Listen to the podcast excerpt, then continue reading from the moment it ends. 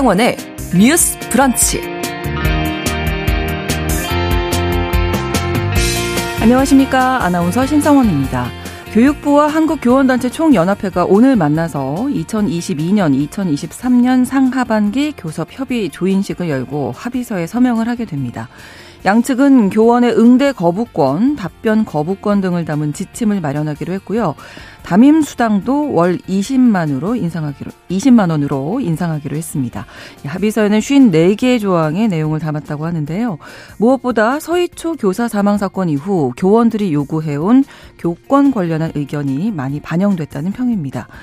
이런 가운데 지난주에는 충남도 의회가 학생 인권 조례안 폐지를 통과시켰고요. 서울도 조만간 폐지가 될 가능성이 높다는 전망이 나오고 있는데요. 오늘 첫 번째 뉴스픽에서는 교권과 학생 인권 조례 등 교육 현장의 이야기 나눠보겠습니다.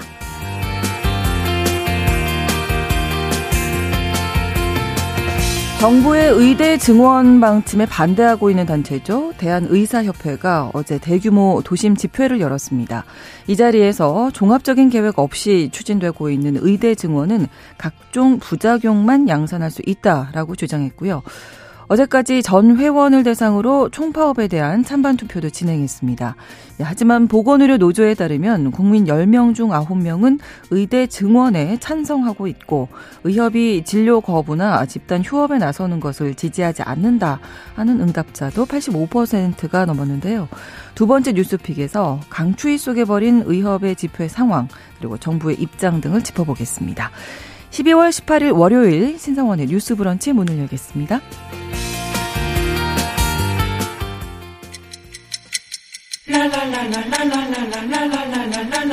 듣고 공감하고 진단합니다. 우리 사회를 바라보는 새로운 시선. 신성원의 뉴스 브런치 뉴스 픽. 브런치 청취자 여러분과 함께 소통하며 만들어갑니다. 실시간으로 유튜브 통해서 보실 수 있고요. 여러분의 의견도 기다리고 있습니다. 짧은 문자 50원, 긴 문자 100원이 드는 샵 9730, 우물정 9730번 누르시고 의견 보내실 수 있고요. 또 라디오와 콩 앱으로도 많이 참여해 주시기 바랍니다. 월요일의 뉴스픽은 이슬기 기자, 조으론 변호사 두 분과 함께하겠습니다. 어서 오세요. 네, 반갑습니다. 네, 첫 번째 뉴스픽입니다. 오늘 교육부와 한국교원단체 총연합회가 교섭 합의문에 서명을 하게 되는데 자, 일단은 어떤 내용이 담겨 있는지 이슬기 기자님 정리해 주실까요? 네, 지금 오전 11시부터 이제 음. 관련 합의서에 서명이 들어갈 예정인데요. 네네. 사실 윤석열 정부 들어서는 교육부와 한국교원단체 총연합회 간의 첫 교설 이라고 보시면 됩니다. 네. 교총 같은 경우는 국내 최대 교원 단체예요. 단체 회원 수가 13만 명 정도 된다고 하는데요. 네. 이런 그 과정 자체가 조금 신기하신 분들이 있을 것 같은데 음. 사실 현 현행 교원 지휘법에 따라서 이런 식으로 매년 교육부 장관과 시도 교육감과 이 단체가 단체 교섭을 합니다. 아, 그렇군요. 그래서 이제 네. 오늘 같은 경우는 이주호 사회부총리 겸 교육부 장관과 정성국 교총회장이 관련 합의서에 서명을 하는 것이고요. 네. 내용을 보면 이제 교원의 교육 활동을 보호하고 근무 여건을 개선하는 총 54개조 69개항을 이행하기로 합의하는 내용인데요. 가장 중요한 내용은 교원이 교육 활동에 전념할 수 있도록 하기 위해서 비본질적 행정 업무, 그러니까 우리가 음. 교원이 하리라고 여겨지지 않는 행정 업무를 학교 밖으로 이관하기로 한 거고요. 네. 구체적으로는 학교 지원 전담 기구 기능을 강화하겠다라는 내용을 1조에 담았습니다. 네. 뿐만 아니라 계속해서 얘기가 나왔던 이제 교원들의 사생활 보호가 중요하다라는 얘기가 있었는데 네. 이를 위한 응대 거부권이나 답변 거부권을 담은 가이드라인을 만들겠다라는 내용도 여기 들어가 있는 것으로 알려졌습니다. 네. 담임 수당, 보직교사 수당도 인상된다면서요? 네, 이제 현재는 담임을 맡으면 예. 월 수당 13만 원이 주어져요. 아. 근데 이제 각종 보도를 통해서 아시겠지만 담임 선생님이 하시는 일이 엄청 많잖아요. 그렇죠. 이것 때문에 수당 현실화가 필요하다 이런 의견이 많았는데 이 13만 원이었던 수당이 20만 원으로 음. 오를 예정이고요. 현재 보직교사 같은 경우는 월월 7만 원을 받았는데 두 배 이상인 15만 원으로 오른다고 보시면 됩니다. 담임교사 같은 경우는 이 수당이 7년째 동결이었는데 그렇군요. 7년 만에 오르는 것이고요. 네. 보직교사는 20년 만에 오른다고 보시면 될 것 같습니다. 그러니까 전체적인 내용을 쭉 보면 아무래도 올해 뭐 교권 관련한 여러 가지 얘기 나왔는데 이게 좀 영향을 줬다 이렇게 보면 되겠네요. 네, 올해 여름부터 이제 그렇죠. 교사 사망 사건 같은 걸 여러분들이 많이 접하셨잖아요. 그때부터 뭐 교권 추락이라든지 교권 침해 논란이 불거졌 고 아예 이제 교육부 측에서도 명시적으로 얘기를 했더라고요. 네. 이때 나온 이제 교사들의 요구를 적극 반영하기 위해 노력했다라는 음. 얘기가 나오기도 했습니다. 네. 이런 가운데 최근에 충남도 의회가 학생 인권 조례를 폐지했거든요. 네. 네, 이제 충청남도가 전국에서 처음으로 학생 인권 조례 폐지 조례안을 본회의에서 가결을 하고 이제 네. 폐지 시행을 요구를 했는데요. 17일 충남도의회에 따르면 지난 15일 날 있었던 도의회 본회의에서 국민의힘 박정식 의원이 대표 발의한 학생 인권 조례 폐지 조례안이 가결이 됐습니다. 재석 의원 44명 중에 찬성이 31, 반대가 13명으로 이제 가결이 된 건데요. 박 의원을 비롯한 국민의힘 의원들이 학생 인권 조례로 인해 다수의 학습권과 교권이 침해되고 있다면서 폐지를 추진해 왔었고요. 네. 또 성적 지향과 정체성, 임신 출산과 관련된 잘못된 인권 개념을 추종하고 학생의 권리만 부각하고 책임을 외면했다라는 이유도 덧붙이고 있습니다. 그렇군요. 어떤 내용이 담겨 있었었나요? 사실 충남도라고 해서 다른 시도 음. 자치구 와 자치구에 있는 학생 인권 조례랑 별반 차이는 음. 없고요. 네. 음, 대부분의 학생 인권 조례가 그렇 듯이 학생 인권은 인간으로서 존엄성을 유지하기 위해 반드시 보장되어야 하는 기본적인 권리로 뭐 자유권, 평등권, 참여권, 교육복지권 이런 것들을 보호받는다 이런 내용이 담겨져 있고요. 네. 또 이제 학생 인권을 보장하는 뭐 심의 기구로 뭐 인권위원회 그리고 뭐 학생 인권 옹호관, 학생 인권 센터 이런 음. 것들을 또 두도록 규정을 하고 있었고 네. 이번에 지금 뭐 폐지를 한다라는 이유로 주목된 뭐 임신 출산으로 인한 차별을 하지 않을 권리 이런 것들도 내용이 들어가 음. 있었습니다. 네. 자, 그러면 이 충남교육청의 입장은 어떻습니까? 충남교육청은 굉장히 이 폐지안 통과에 대해서 유감을 표시하는 입장문을 냈었는데요. 네. 교육청이 입장문을 낸 것을 좀 들여다보면 충남 학생 인권조례 폐지는 헌법 법률 등에서 규정한 평등권과 비차별 원칙에도 어긋난다. 라고 하면서 단순히 조례 하나가 사라지는 게 아닌 차별과 폭력이 없는 인권 친화적 학교 교육 가치가 후퇴하는 것이라고 이제 말을 했습니다. 네. 그러면서 이제 필요한 행정 절차를 진행하겠다라고 밝혔는데요. 음. 여기에서 이제 필요한 행정 절차라는 것은 이제 폐지안이 가결이 되더라도 교육감이 제의 요구를 할 수 있어요. 다시 아. 한번 의회에서 이거를 의결해봐라, 예, 예, 생각해달라, 예, 이런 예. 식으로 할 수 있는데, 그런 제2 요구를 할 수, 하는 것이 아니냐라고 지금 추측을 하게 음, 되고 있습니다. 네. 자, 충남도 의회가 이렇게 결정을 하게 되니까, 이제 다른 자치단체로 어, 확산될 것이다 이런 예상이 되고 있는데 조만간 서울에서 특히 또 폐지가 예상된다고요? 네, 지금 서울 상황을 좀 말씀드리면 음. 이제 서울시 의회 교육위원회에 이 안이 이관이 돼 있습니다. 네. 오는 19일에 이 학생 인권조례 폐지안을 심의할 것으로 보이는데요. 음. 사실 이게 지난 2월에 주민 청구로 폐지안이 발의가 됐었고 김현기 서울시 의회 의장이 이걸 수리를 하면서 관련 상임위인 음. 이제 교육위로 이관이 된 사안입니다. 네. 근데 이 건에 대해서는 사실 여야가 좀 첨예하게 다투고 있다 보니까 그렇죠. 대립을 하면서 좀 심사가 계속 보류가 됐었어요. 근데 국민의힘 같은 경우는 이 폐지안을 사실상 당론으로 추진을 하고 있거든요. 그렇죠. 그래서 오는 22일에 이제 본회의가 끝이 나는데 네. 이때 통과가 되지 않을까라는 예상이 나오고 있습니다. 음. 그 이유는 지금 시의회 구성을 보면 알 수 있는데요. 국민의힘 의석수가 전체 68%를 넘고 있어요. 과반이 넘네요. 네. 근데 네. 이제 조례를 통과하려고 하면 과반수 출석에 과반수 찬성이거든요. 이 요건이 이제 충족이 되기 때문에 아무래도 폐지가 될 수 있지 음. 않을까라는 전망이 나오는 중입니다. 네. 조희연 교육감이 폐지는 안 된다. 지금 1인 시위도 들어갔는데. 네. 지난 13일부터 이제 1인 시위에 나섰는데요. 네. 이제 뭐 서울 서 광화문 광장을 부터 시작을 해서 매일 아침 광진, 중랑, 구로 이제 각 자치구로 가서 1인 시위를 하고 있어요. 네. 이제 여러 가지 얘기가 나오지만 이제 학생 권리를 지나치게 강조했다라는 게 학생 인권 조례에서 비판받는 부분인데 네. 조교육감 같은 경우는 그렇다고 한다면 기존 조례에 학생의 의무를 강화하는 방향으로 개정을 해야지 폐지는 아니다라고 주장을 하고 있고요. 음.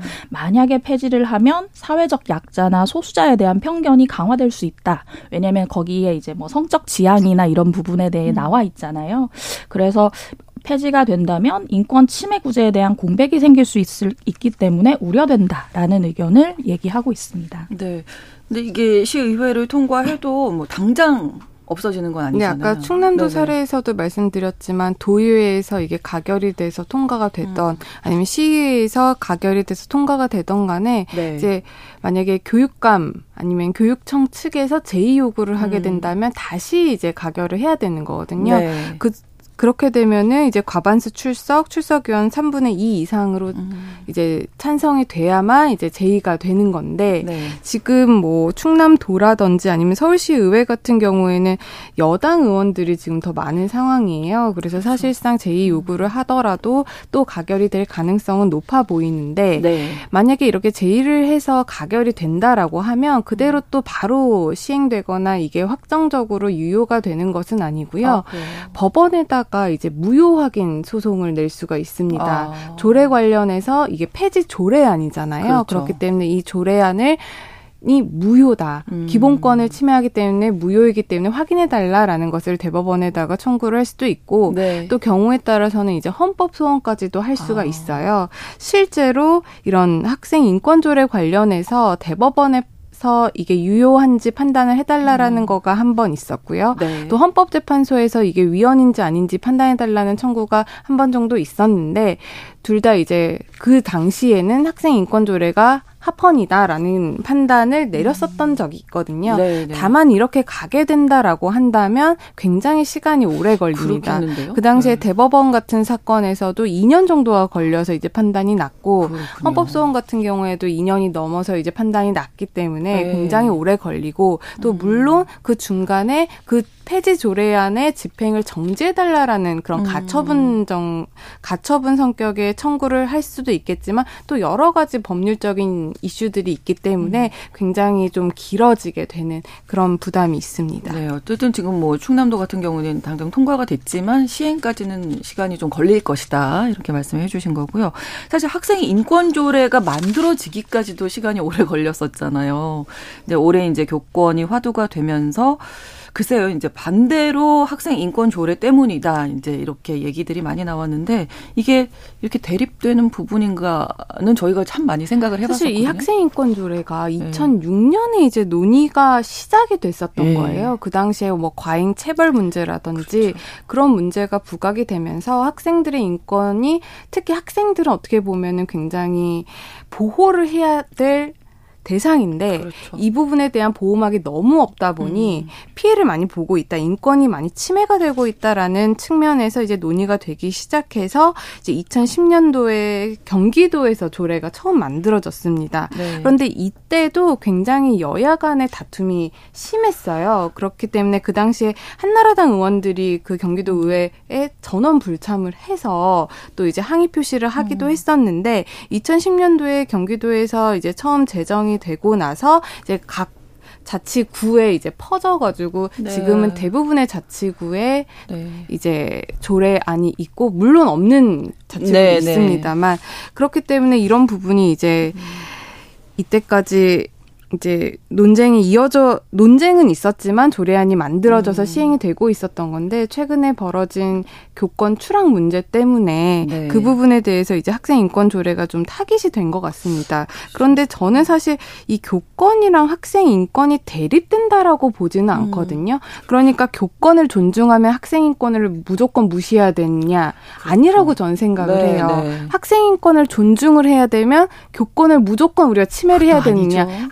아니 아니거든요. 이거는 네. 대립이라기보다는 상생할 수 있는 방안을 찾아야 되고 음. 그 부분에 대해서 이런 조례안이라든지 음. 법이라든지 그 부분에 대한 조율 아니면 조금 더 구체화할 수 있는 쪽으로 개정이 돼야 된다고 생각을 합니다. 네, 이세계 기자. 네, 지금 이제 학생인권조례 폐지를 둘러싸고 벌어지는 그 상황이 네. 약간 저희가 자주 말씀드렸던 뭐 국회에서 간호법 제정안이 통과됐는데 대통령이 제2요구권을 행사한 그 맥락과 거의 비슷하게 지금 음. 이뤄지고 있어요. 근데 네.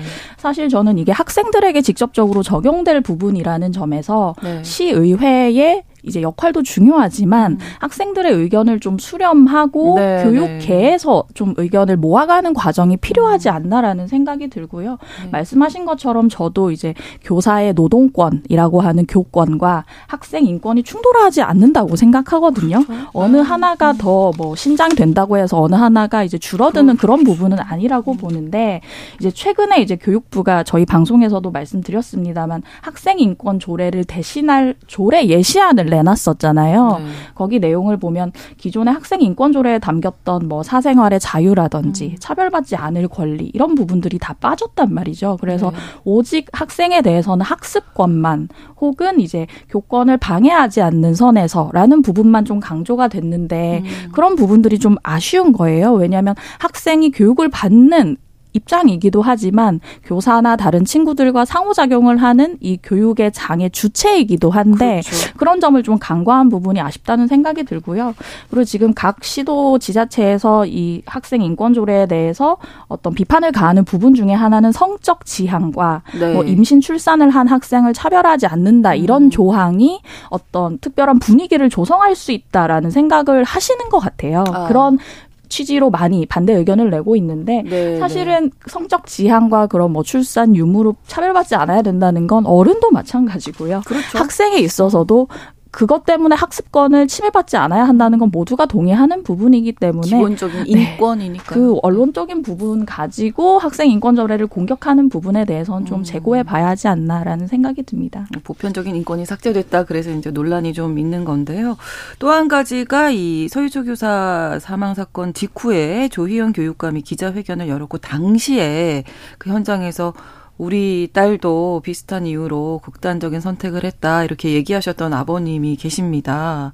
이 사건에 대한 조사 결과도 나왔다면서요? 네, 그 당시 최근에. 기자 회견에서 그 아버님의 눈물을 많은 분들이 기억을 음. 하실 거예요. 네. 관련해서 지난 15일에 서울시 교육청 공익제보센터가 이제 그 사망 사건을 조사한 결과를 발표를 했습니다.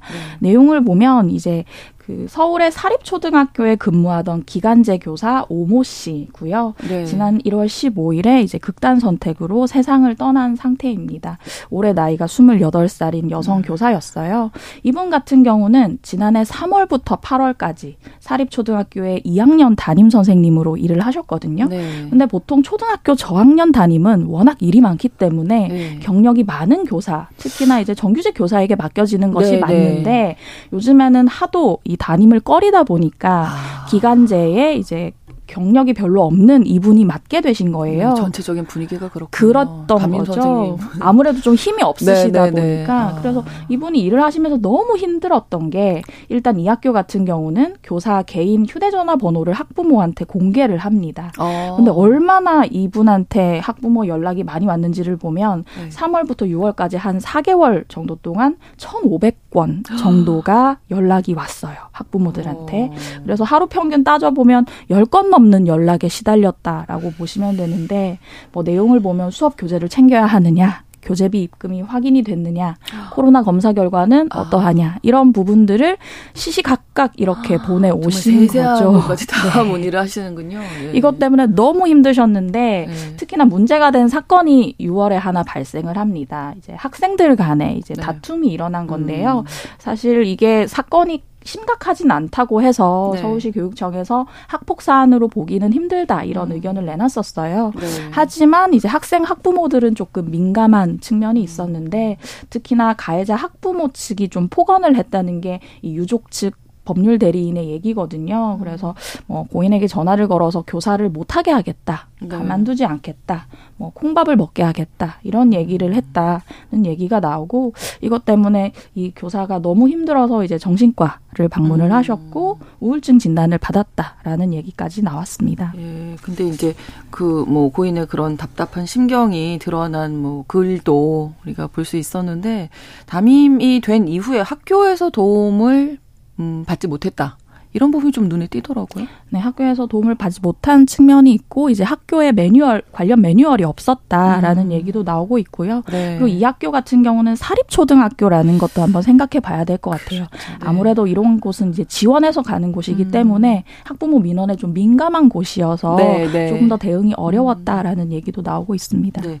일단 경찰에 신고하겠다 이렇게 폭언을 한 학부모는 조사를 거부했다고 하는데 사실 교육청이 수사기관이 아니니까 뭐 강제할 수는 없잖아요. 사법적 절차로 이게 들어가게 된다면 어떻게 되는 건가요? 일단 뭐 경찰에 신고하겠다. 네. 이게 협박처럼 들릴 수가 있겠죠. 그렇죠. 그리고 어떻게 보면 이 말을 들은 선생님 같은 경우에는 굉장히 심리적으로 위축됐을 음, 거거든요. 그렇죠. 그런데 이게 고소하겠다, 뭐 경찰에 신고하겠다라는 말만으로 네. 일단 우리 판례상 법원의 판례상 협박죄로 처벌하기가 조금 어렵습니다. 아, 그래요? 왜냐하면 이제 어. 법원에서 사회 관습이라든지 윤리 네. 관념에 비춰봤을 때 사회 통념상 용인할 수 있는 정도의 말이라면 음. 이게 협박죄가 성립하지 않는다라고 지금 판시를 하고 있거든요. 음. 거기에서 뭐 경찰에 고소하겠다, 뭐 신고하겠다 이 정도의 말을 한 것만으로는 네. 사회적으로 좀 용인하는 수준에 이를 용인할 음. 수 있는 정도의 것이다라고 지금 법원이 판단을 음. 하고 있기 음. 때문에 네. 이 말과 않았다. 더불어서 뭐 칼을 들고 위협을 한다든지 아, 네, 네, 아니면 네, 다른 식으로 돈을 달라고 협박을 한다든지 아. 그런 게 이어지면 모르겠지만 단순 히 이 말 한 것 자체로는 좀 협박죄로 현행법상 처벌은 좀 어렵습니다. 그렇군요. 그러니까 이 교권, 뭐 학생 인권 이런 이야기 할 때 참 좀 애매한 부분이 있죠. 이렇게 명확하게 딱 뭐가 잘못됐다. 이게 뭐 조항으로 만들 수 있으면 참 좋은데 그렇지 않아서 저희가 이야기하면서도 좀 답답한 마음을 그만 사실상 이런 모든 네. 뭐 법이나 조례나 조금은 추상적으로밖에 만들어질 그렇죠. 수가 없거든요. 네네. 왜냐하면 모든 행동, 모든 어떤 상황을 다 상정하고 법에다가 아니면 조례에다가 다 적을 수가 없기 때문에 네. 조금은 추상적으로밖에 만들어질 수가 없습니다. 음. 그런데 지금 현행 운영되고 있는 학생조례 같은 경우에는 굉장히 추상적으로 음. 지금 규정이 되어 있다라고 지적을 받는 부분이 많아요. 네. 아까 기자님께서 말씀하셨던 뭐 차별하지 않을 권리, 뭐 행복 추구권이라든지 사실 음. 이런 것들이 조례에 없다라고 해도 음. 헌법상에서 우리가 지켜져야 되고 그렇죠. 수호되어야 될 권리거든요. 네네. 네. 그런데 이런 그런 보편적 가치가 조례에 음. 들어갈 수밖에 없었던 그 당시의 사회적인 문맥이 있었을 거란 말이에요. 네네. 네. 그 당시에는 학생들이 너무나도 음. 인권이 침해가 침해받고 있었기 때문에 음. 그랬을 텐데 지금은 어느 정도 이제 상황도 좀 바뀌었고 네. 교권과 학생 인권을 조금 우리가 같이 갈 수 있는, 수 있는 네. 상생할 수 있는 방안을 찾아야 되기 아. 때문에 조례안도 조금은 수정이 될 음. 필요는 있다. 왜냐하면 조례안이 폐지된다라고 해서 헌법을 헌법에 그런 권리들이 다 있잖아요. 그렇죠. 그리고 우리나라에서 네. 비준한 유엔 협약이라든지 음. 그런 곳에도 다 있는 부분이기 때문에 네. 조례에서 그런 부분이 없어진다고 해서 학교에서 음. 선생님들이 학생들의 그럴 권리를 무시해서는 절대 안 되니까 그렇죠. 그런 부분에 대해서 우리가 좀 이해를 하고 그 부분에 대해서 우리가 구체적으로 보충해야 될 내용이 있으면 네. 조금 더 조례보다는 상위 법으로 우리가 음. 조금 더 구체화를 하는 것이 더 어떨까 그런 생각이 되고요. 네. 또 하나 말씀드리고 싶은 것은 학교가 교습소가 아니잖아요. 그렇죠. 학교 성적 위주 아니면 경쟁 위주, 입시 음. 위주 이런 부분이 아니라 학교는 교습도 물론 중요하겠지만은 그 사람이 사회의 구성원으로서 음. 육성되는 과정도 네. 학교에서 많이 길러줘야 되는데 그럼요. 그런 부분에 있어서 훈육이라는 것은 어느 정도 필수적인 것. 음. 시라고 생각을 합니다. 그렇기 때문에 학교를 바라보는 국민들의 시각이 좀 바뀌어야 될 것 같기도 하고요. 또 제대로 된 인권 교육이 이루어져야 된다고 합니다. 내 인권만 중요하고 남의 인권은 중요하지 그럼요. 않다. 아유, 그거는 인권에 중요하죠. 있어서 좋은 음. 교육이 아니거든요. 그렇기 때문에 모두의 인권은 존중받아야 하고 내 인권이 침해받 지 않아야 되듯이 남의 인권도 침해받지 않아야 된다라는 제대로 네. 된 인권 교육이 좀 이루어지고 있는가 다시 한번 생각을 해봐야 될 것 같습니다. 네. 이슬기 기자님. 네. 이 얘기를 드릴 때마다 굉장히 거시적인 답변을 드리게 되는데 그 그렇죠. 이유는 네. 학교가 사회의 축소판이잖아요. 네, 여러 네. 가지 문제를 다 거기서 보여주고 있기 음. 때문이거든요. 이거는 하나로만 얘기할 수 없는 게 여러 가지 메커니즘이 작동하고 있습니다.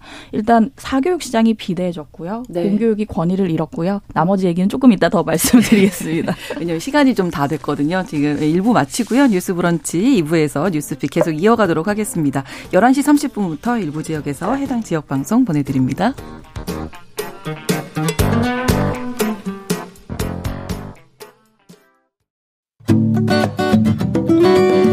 여러분은 지금 KBS 1라디오 신성원의 뉴스 브런치를 함께하고 계십니다.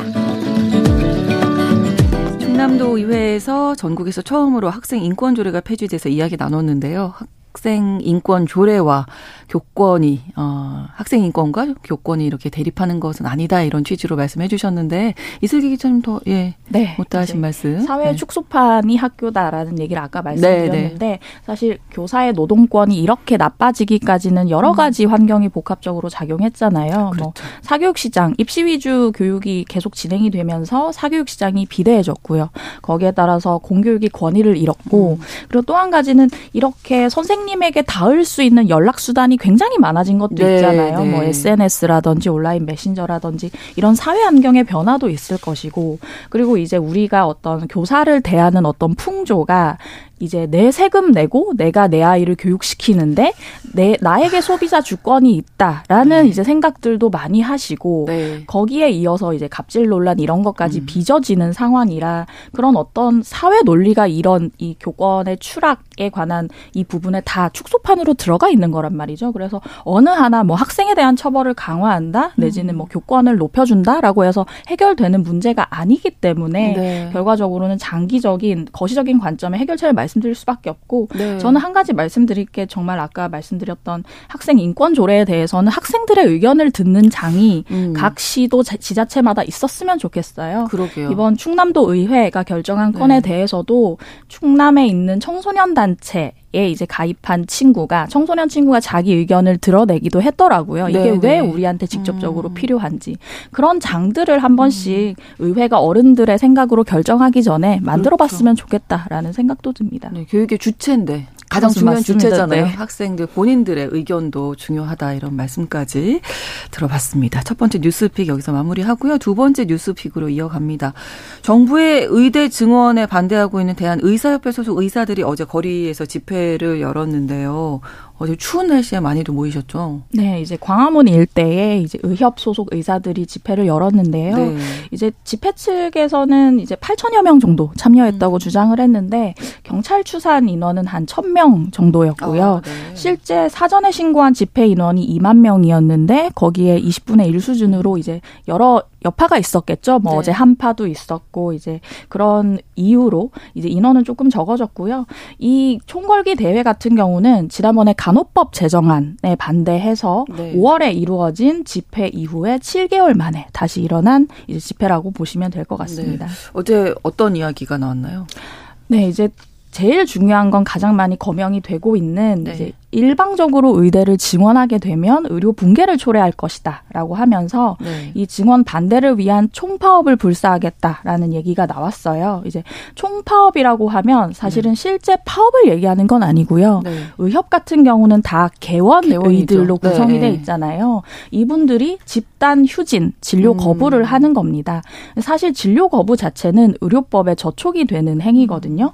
의료법 59조에 따르면 의료인이 정당한 사유 없이 진료를 중단하거나 네. 혹은 의료기관 개설자가 집단 휴업을 해서 환자들에게 지장을 초래할 경우 복지부 장관이나 지자체장이 업무 개시 명령을 할 수 있다고 돼 있습니다. 명령 위반자에 대해서는 업무 정지 같은 음. 뭐 행정 처분도 할 수 있는데요. 네.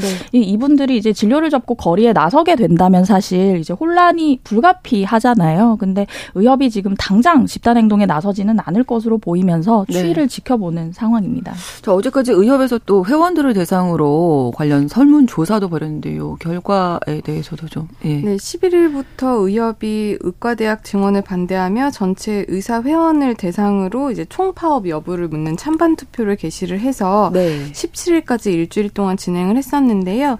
이제 투표 결과 같은 경우에는 이제 겨, 과연 이제 발표를 할까 이런 음. 부분이 있었는데 결과는 이제 공개하지 않겠다라는 아, 계획이고요. 그렇군요. 향후에 이 투쟁을 정부가 어떻게 의대 증원 추진 과정을 진행을 하는지 어, 지켜보고. 면서 정하겠다라는 어. 방침 때문이라고 합니다. 네. 근데 뭐 의사협회에서는 이렇게 반대를 하고 있지만 의대 증원 관련해서 어, 국민들을 찬성하는 비율이 10명 중 9명 된다. 이런 조사 결과도 있었네요. 네. 보건의료노조에서 내놓은 조사 아, 결과인데요. 네네. 보건의료노조 같은 경우는 병원에 있는 모든 노동자들이 가입 가능한 노조예요. 네. 여기는 의사도 가능하고요. 근데 의사가 숫자가 많지는 않습니다. 그래서 주로 가입돼 계신 분들은 뭐 간호사라든지 아. 의료기사라든지 그런 분들이 많이 가입 때 계시는데 이 조사 결과를 봤더니 국민 10명 중 9명이 의대 정원을 확대하는 데 찬성하더라라는 거예요.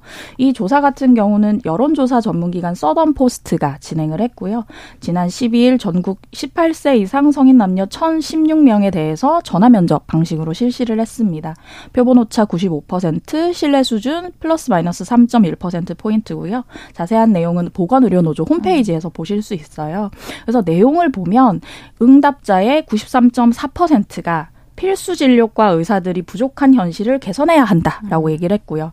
89.3%가 의대 증원에 찬성한다 라고 얘기를 했습니다. 근데 이 찬성 의견이 네. 지난 11월에 한 달 전에 조사했을 때보다 6.6% 포인트 증가한 수치다라고 음. 보시면 돼요. 네. 그러면 얼마나 늘려야 되나라는 질문에는 네. 1000명 이상이 라는 응답이 절반에 가깝은 응답이었고요. 아. 2,000명 이상 늘려야 한다는 응답도 28.7%나 됐다라고 음. 보시면 됩니다. 자, 이런 조사 결과도 나오고 하다 보니까 사실 의협 뭐 2020년에도 뭐 저지를 한번 했었거든요. 이게 그때와는 지금 좀 상황이 많이 다르다. 그 당시에는 이제 코로나 상황이기도 그렇죠. 했고 네. 그런데 지금은 코로나 상황이 아닌 것도 하나의 변수로 지금 음. 작용을 음. 하고 있고요.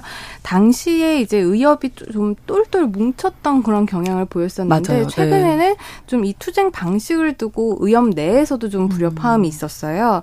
그 최대집 투쟁 위원장이 최근에 또 전격 사퇴를 해서 이게 음. 내부에서도 지금 조금 좀 불협화음이 있는 목소리고 또 의료계 내부에서도 이제 의사 인력의 확충이 필요하다라는 목소리가 지금 나오고 있고요. 네. 또 아까 기자님께서 말씀을 해주신 국민 여론도 지금 증언을 해야 된다라는 음. 목소리가 좀 많이 높아지고 있고 또 지금 집권 여당에 있어서도 의협을 굉장히 거세게 비판하고 음. 있는 목소리고 네. 또현 정부가 이제 이런 불법 파업에 대해서는 엄중하게 대처하겠다 이런 부분도 여러 가지 변수로 작용을 하고 있는 것으로 보입니다. 네, 의협 입장에서 여러 가지로 뭐 지금 쉽지 않은 입장이다 이렇게 보이는데 정부가 또 강경하죠?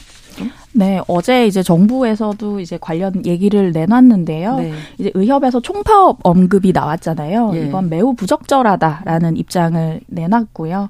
복지부는 앞으로도 이제 뭐 의협뿐만 아니라 의료계나 수요자나 뭐 환자단체 전문가 등과 함께 관련 얘기를 이제 진정성 있는 자세로 끝까지 대화하겠다라고 하면서도 만약에 뭐 불법적인 집단 진료 거부 행위가 있을 경우 법과 원칙에 따라 엄정하게 대응하겠다라는 얘기를 내놨습니다. 네. 또 쉽지 않은 어 고비를 좀 거쳐야 되지 않을까 싶은데 어떤 어떤 방식으로 가는 게 좋다고 사실 아까 앞에 아이템에서도 우리가 말했지만 이해관계인들의 의견을 좀 제대로 듣는 음. 절차가 필요하다라고 말씀을 기자님께서 해주셨는데 네. 이번 문제에 대해서도 이해관계인 뭐 국민의 의견 당연히 드려야겠지만 의협이 지금 주장하고 있는 주장들도 어느 정도는 좀 음. 일리가 있는 부분들이 있거든요. 그렇기 때문에 그런 것들을 어떻게 개선해 나가면서 의대 증원을 할 수 있는 있는지 한 번 더 검토를 해봐야 되지 않을까 생각을 합니다. 네. 네, 지금 의협에서 얘기를 하는 게 의사 숫자를 단순 늘리는 게 중요한 게 아니다. 필수 진료에 네. 이제 의사가 들어가는 것, 그리고 지역에 의사가 분배되는 게 중요하다라는 네, 얘기를 했는데 네. 사실 복지부가 관련해서 이제 정책 패키지도 같이 준비 중이다라고 음. 얘기를 하고 있어요. 근데 네. 결과적으로는 이들을 설득시키려면 이 정책 패키지의 내실이 굉장히 중요하다는 그렇죠. 생각이 들거든요. 네. 그래서 정말로 의사 인력이 지역에 가서 일을 할수 음. 있도록 필수 진료에도 갈 수 있도록 하는 환경을 시스템을 정부가 어떻게 만드는지 좀 주목해봐야 될 것 같습니다. 좋습니다. 자, 오늘 이렇게 뉴스픽 마무리하도록 하겠습니다. 조으론 변호사, 이슬기 기자 두 분과 이야기 나눴습니다. 고맙습니다. 감사합니다. 신성원의 뉴스 브런치는 여러분과 함께합니다. 짧은 문자 50원, 긴 문자 100원이들은 9730. 무료인 콩앱과 일라디오 유튜브를 통해 참여해주세요.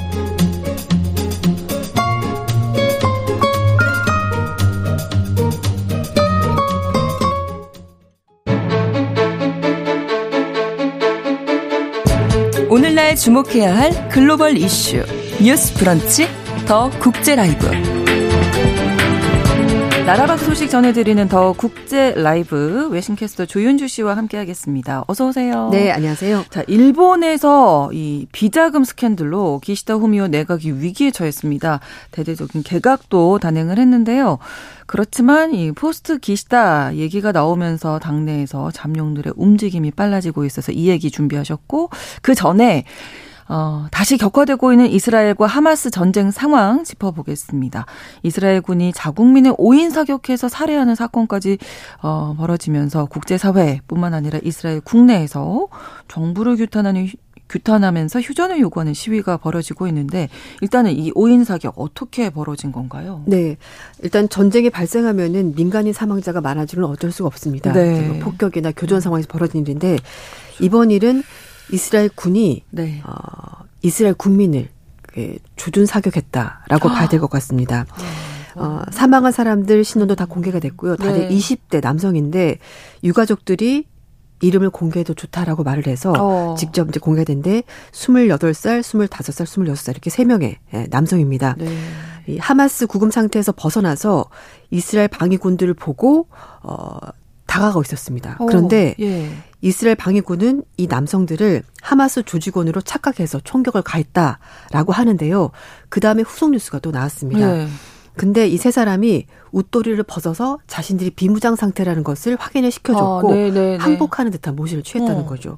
그럼에도 불구하고 결국 발포가 됐고요. 이 사람들은 모두 사망했습니다. 음. 그래서 이스라엘 방위군 측에서도 어, 군인이 자국 인지를 대상으로, 그러니까 자국민을 대상으로 총기를 발사한 것은 군의 교전 규칙을 위반한 것이다라고 인정을 했습니다. 네, 이건 비난을 면할 수 없겠는데요. 네. 네. 그리고 이제 어 현재는 지금 가자 지구의 사망자 수명 포함해서 한 130명 정도가 아직까지 음. 하마스 측의 인질로 붙잡혀 있는 상황입니다. 자, 이런 상황이다 보니 이스라엘 내부에서도 음. 네타냐후 총리를 규탄하는 목소리 높아지고 있다고요. 네. 일단 뭐 이스라엘군 참모총장은 어 이번 총격은 물론 군이 잘못한 게 맞긴 한데 네. 그만큼 군인들이 받는 압박이 너무 큰 거다 이렇게 해명을 했고요. 네타냐후 총리도 정말 있을 수 없는 일이다. 너무 가슴 아픈 일이다라고 말을 하면서도 그러나 하마스를 제거하고 인지를 모두 구출할 때까지 전쟁은 멈출 수가 없다라고 말했습니다. 이렇게 되자 이스라엘에서 반정부 시위가 다시 벌어지고 있습니다. 네. 인질들을 석방하기 위해서 협상을 벌여라 전쟁이 아니다 이렇게 얘기를 하고 있고요. 어, 그러면서 이 유족을 포함해서 수천 명의 사람들이 네타냐후 총리의 퇴진을 요구하는 시위를 벌이고 있습니다. 어, 이스라엘에서 비판의 목소리가 커지면서 이스라엘 정부가 하마스와 인질 교환 협상을 재개할 것이다라는 전망도 나오고 있는데요. 네. 어, 지금 미국의 한 매체에 따르면 이스라엘 정보기관이 모사드의 국장이 현지 시각으로 15일 밤에 유럽에서 어, 카타르 총리와 만났다고 하는데요. 지금 이스라엘과 하마스 사이에서 중동 국가들이 중재를 하고 있거든요. 그래서 이번에도 어쩌면 어, 인질 협상을 위해서 이 나라에 나선 것으로 보이고 뭐 노르웨이에서 다시 만난다 이런 얘기도 나오고 있어서 네. 아마 인질 협상을 위한 어, 얘기가 다시 나올 것으로 보입니다. 네. 10월 7일 날 하마스가 기습 공격으로 이번 전쟁이 시작이 됐고요. 가자 지구에서 18,700명 이상이 사망했고 이스라엘은 현재 1,200명 사망, 군인 116명 사망하고 집계가 되고 있습니다. 음. 반정부 시위가 다시 시작된다 이런 말씀을 네네. 해주셨어요. 그러니까 전쟁 전에도 이미 시위가 있었던 거죠. 네, 맞습니다. 어, 발단은 바로 그 네타냐 정부가 사법권 축소 법안을 추진하면서 시위가 벌어지게 된 겁니다. 네. 뭐 정부 얘기는 사법 정비다, 사법 개혁이다 이런 타이틀을 갖고 하는데 네. 실제로는 이스라엘 대법원이 어, 합리적인 판단에 따라서 입법권과 행정부의 결정을 뒤집을 수 있는 권한이 있는데 이거를 없애려고 하는 겁니다.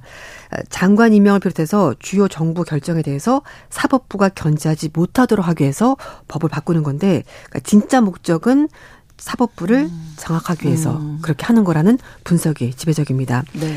그래서 예루살렘에 있는 히브리 대학교 한 정치학 교수는 어, 이스라엘 내부 분열은 결국 이스라엘인과 유대인 간의 충돌이다 이렇게 얘기를 하고 있습니다.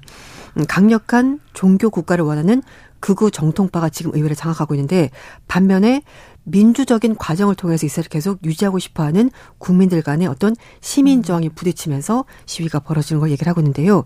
실제로 이 개정안이 1월 달부터 추진됐었고요. 네. 워낙 그 시위가 거세니까 3월 달에 잠깐 멈췄다가 7월 달에 결국 의회에 붙여서 법을 통과시켰습니다. 네. 그리고 나서 이제 노조 총파업도 있었고 군인들도 복무 중단을 요구하면서 어 굉장히 좀 나라가 쪼개지는 그런 음. 일까지 벌어졌는데 10월 달에 갑자기 하마스가 공격을 하면서 이 모든 것이 다 아, 묻혔습니다. 그렇군요. 네. 근데 이 반정부 시위뿐만 아니라 네타냐후 총리가 이미 뇌물수수 혐의로 기소된 상태였다고. 네, 맞습니다.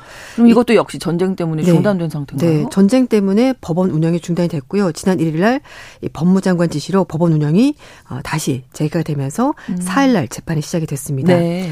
사건은 좀 많이 거슬러 올라가는데요. 2019년에 헐리우드 제작자로부터 우리 돈 3억 원에 달하는 뇌물을 받고 편의를 봐줬고요. 또 우호적인 뉴스를 보내는 대가로 일부 언론에 대해서 규제를 완화해 준 조치를 네타냐후 총리가 하면서 그게 어. 드러났고 결국 재판을 받게 됐습니다. 하지만 네.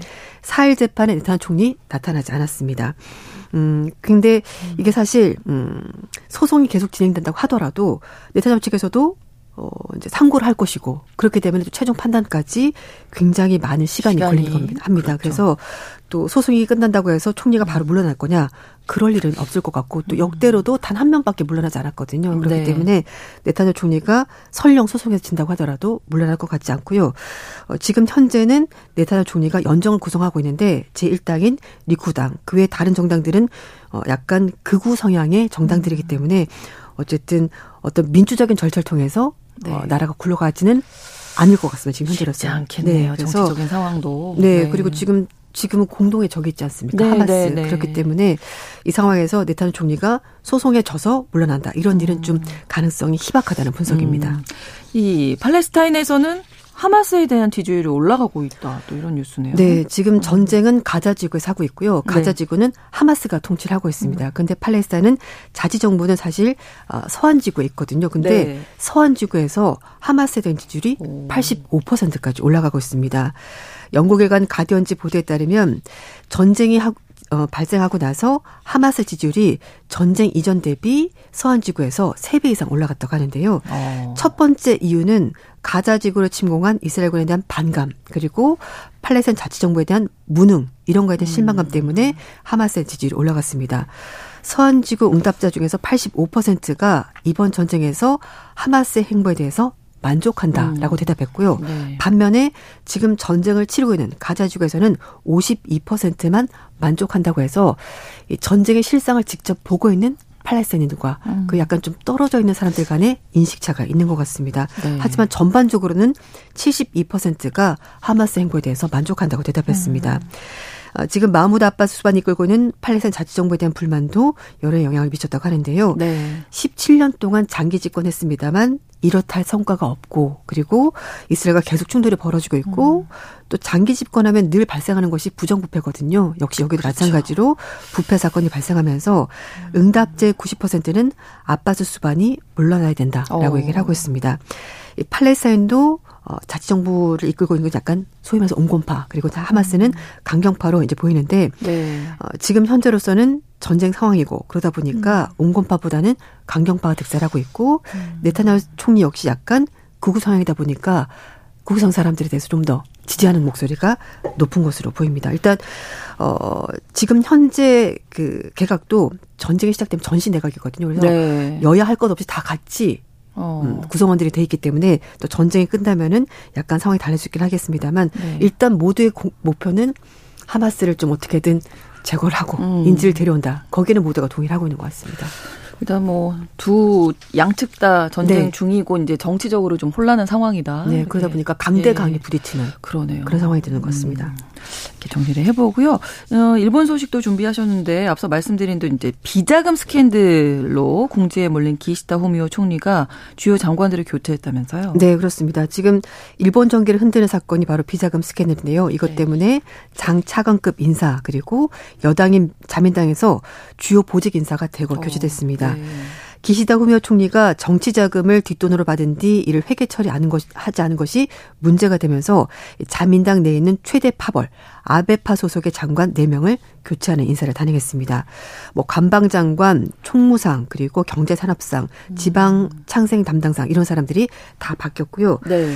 어, 아베파 소속인 하기우드 고이치 정조 회장과 다카키스 유시 국회 대책위원장 이런 사람들도 다 사표를 제출했습니다.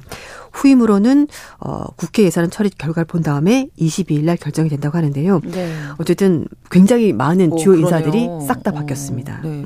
도쿄지검이 해당 의원들을 불러서 조사할 예정이라고요. 네. 일본 집권당 내 가장 많은 세력을 가지고 있는 파벌이 아베파인데, 아베파. 네. 네.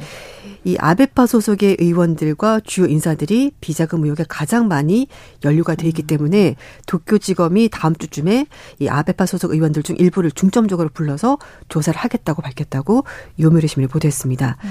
비자금을 받은 의원들 중심으로 비자금이 얼마나 되는지 사용처가 어디인지 그리고 정치자금 이런 모든 것들을 보고서에 정확히 기재를 해야 되는데요. 이거를 네.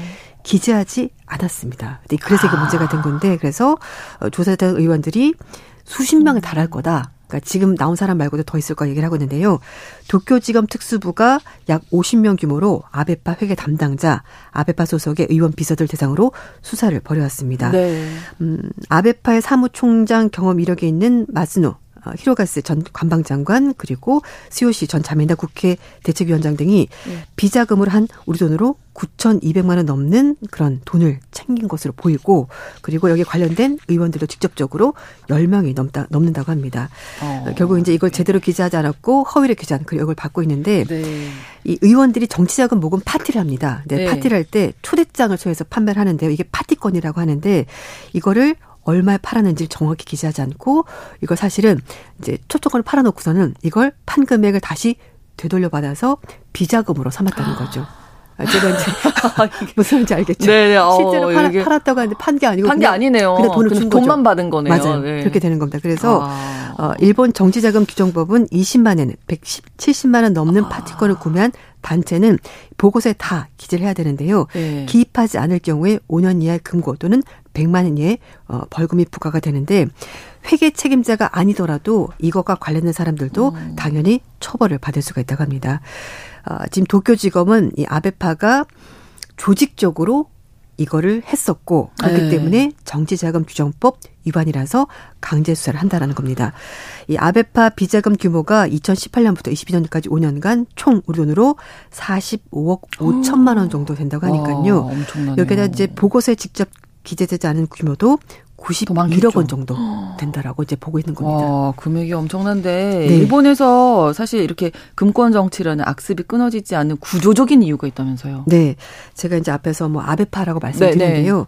자민당이 지난 수십 년 동안 일본에서 제 1당 자리를 지켰습니다. 그렇죠. 물론 중간에 이제 민주당에 뭐 음. 밀린 적이 있긴 합니다만 그래서 자민당 총재가 내각 총리를 맡는 구조이기 때문에 당내 유력 정치인이 누가 되느냐가 굉장히 중요합니다. 그렇겠죠. 그렇기 네. 때문에 이 당내 유력 정치인을 위해서 모두가 돈을 대고 그래서 음. 파벌이 굉장히 중요하게 된 겁니다.